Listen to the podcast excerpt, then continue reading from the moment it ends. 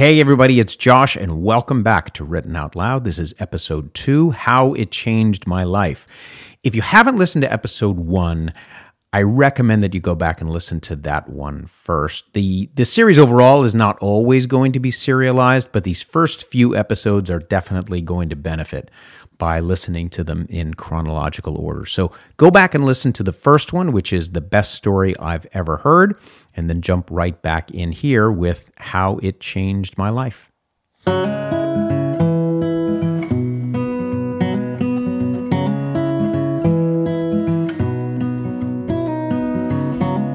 Welcome back to Written Out Loud. This is episode two. I assume you are caught up, that you have listened to episode one, the best story I've ever heard. This is how it changed my life. And if I know one thing about storytelling, it's to get right to the point. So, um, you may remember that in episode one, I told that story, the best story I've ever heard, live to my son in exchange for my promise to take him to the gym.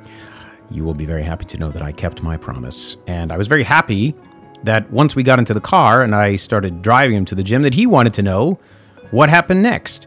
And so, I'm going to play you now is the recording of me literally driving my son to the gym. And the story picks up exactly where we left off, which is me in the back seat of that cab. I just listened to Khalid's story. I then walked into the airport and took off and did my business trip, my sports television production.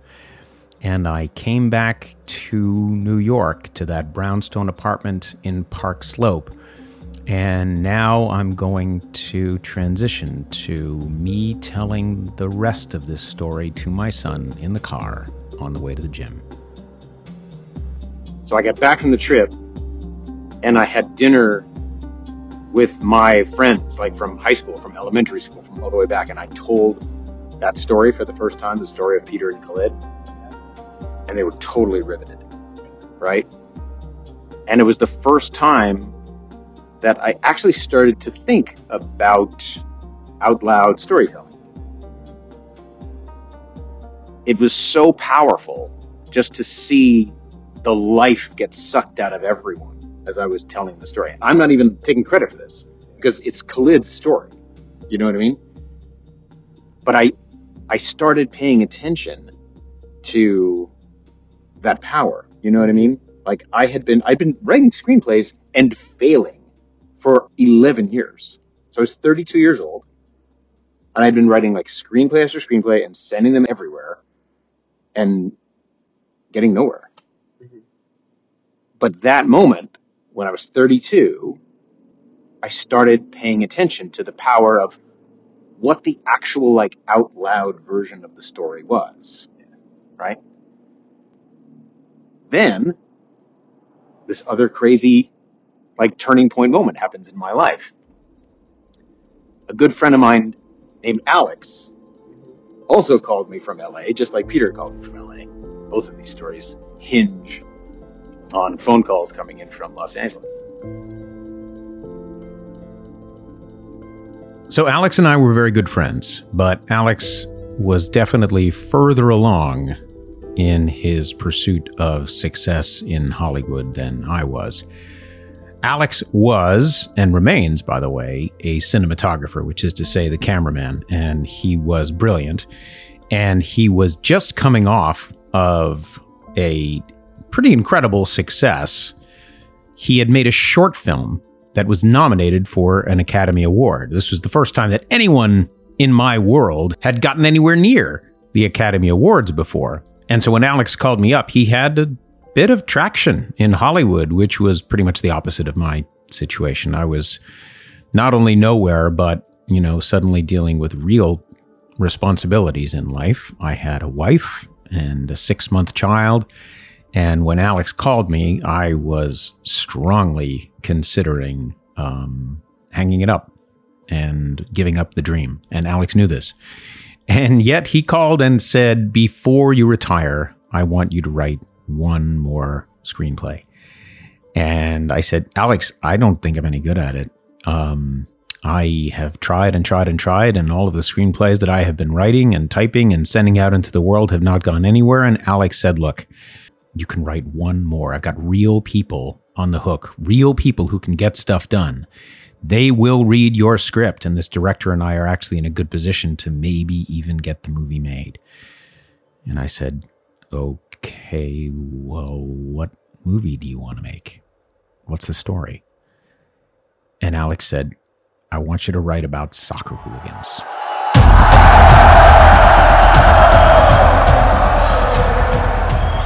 And I was like, like the the people who get in fights at soccer games? And he said, yes. And so he proceeds to get me on the phone with the director, a woman named Lexi Alexander. She was a German and she was a ball of fire. She was about as charismatic as could be. And so she and Alex and I end up talking, and she fills up my imagination with these real life stories that she herself had lived. She had grown up in Mannheim, Germany, and she was incredibly tough in real life. She was a kickboxer and she had run around with real life soccer hooligans, which is to say, the drunk, criminal, violent people who get in these like bloody battles before and after soccer matches in Germany, in England, in Italy. She had even gotten an actual soccer hooligan to try writing a draft of the script, but it wasn't a real movie. I, I didn't know anything about soccer hooliganism, but Lexi was so persuasive and so charismatic that I said, yes, I'll write your screenplay about soccer hooligans. And I hung up the phone and I began pivoting back to my real life. At which point, I realized I actually had no time. I did not have the time to write a screenplay about soccer hooligans. I was working a day job at a nightmarishly hacky reality show, and it was a grind. I was working pretty much all of my waking hours, and my wife was working as a teacher. And every waking hour that we had when we weren't working, we were taking care of the six month old child. If you have a six month old child or have ever had a six month old child, you know that they take up about 150% of your life and energy. And that was the situation that we were in. You know, basically, it was either childcare or work or crash. And I walked around with this quote unquote assignment and was literally unable to begin writing. I had no time at an actual keyboard to write anything, let alone a screenplay about soccer hooliganism. And so I was on the verge of calling Alex, and something in me decided to throw something of a Hail Mary pass with my life. And here's what I did I woke up at five o'clock every morning, and my six month old would be up with me. My wife was still sleeping, and I would put my son into one of those baby backpacks that you see young dads in Park Slope walking around with, and I was one of those young dads. So at 5 a.m., before the sun was up, I would put Owen in one of those baby backpacks. In my left hand, I would put my dog on a leash, and in my right hand, I got an old fashioned tape recorder. And I would walk out to Prospect Park. And as the sun came up, with my dog in my left hand and my six month old son on my backpack, I pressed record on that old fashioned tape recorder and I told the story of these soccer hooligans out loud. It was completely by necessity. If I had had a window of time to sit and type the old fashioned way that I used to be writing screenplays, I would have done it. But the necessity of my life dictated that all I could do was actually tell the story out loud. I literally only had one hand. And when the caffeine started to hit me, I found that the writing process, the quote unquote writing process, actually started to drift into acting. And I started to actually perform the screenplay out loud.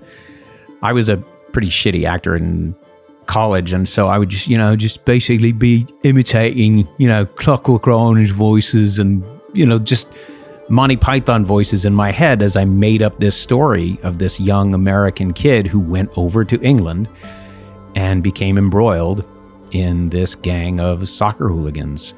And I did it every single day with that same methodology. I must have looked like an absolute madman to everyone else walking past me with their dogs in Prospect Park. But with dog in one hand, tape recorder in the other, I dictated and performed the story that I would come to call Hooligans. I did this for about two months. At the end of every morning, I would go back to my apartment, hand my baby back to my wife, get ready for work, and on my way in, taking the F train in from Park Slope, I would transcribe hurriedly into my little laptop the work that I had dictated into the tape recorder with one of those old fashioned earpieces. Again, this is 2002. There's not even an iPhone or a voice memo at the time. But after a couple of months, the work actually went rather quickly. The screenplay was done. And I sent it in to Alex and Lexi, and my whole life began to change. To this day, I do not know the degree to which I was thinking about Khalid telling me his story out loud. And I'll be honest with you, I don't even really know if the Khalid cab ride came first.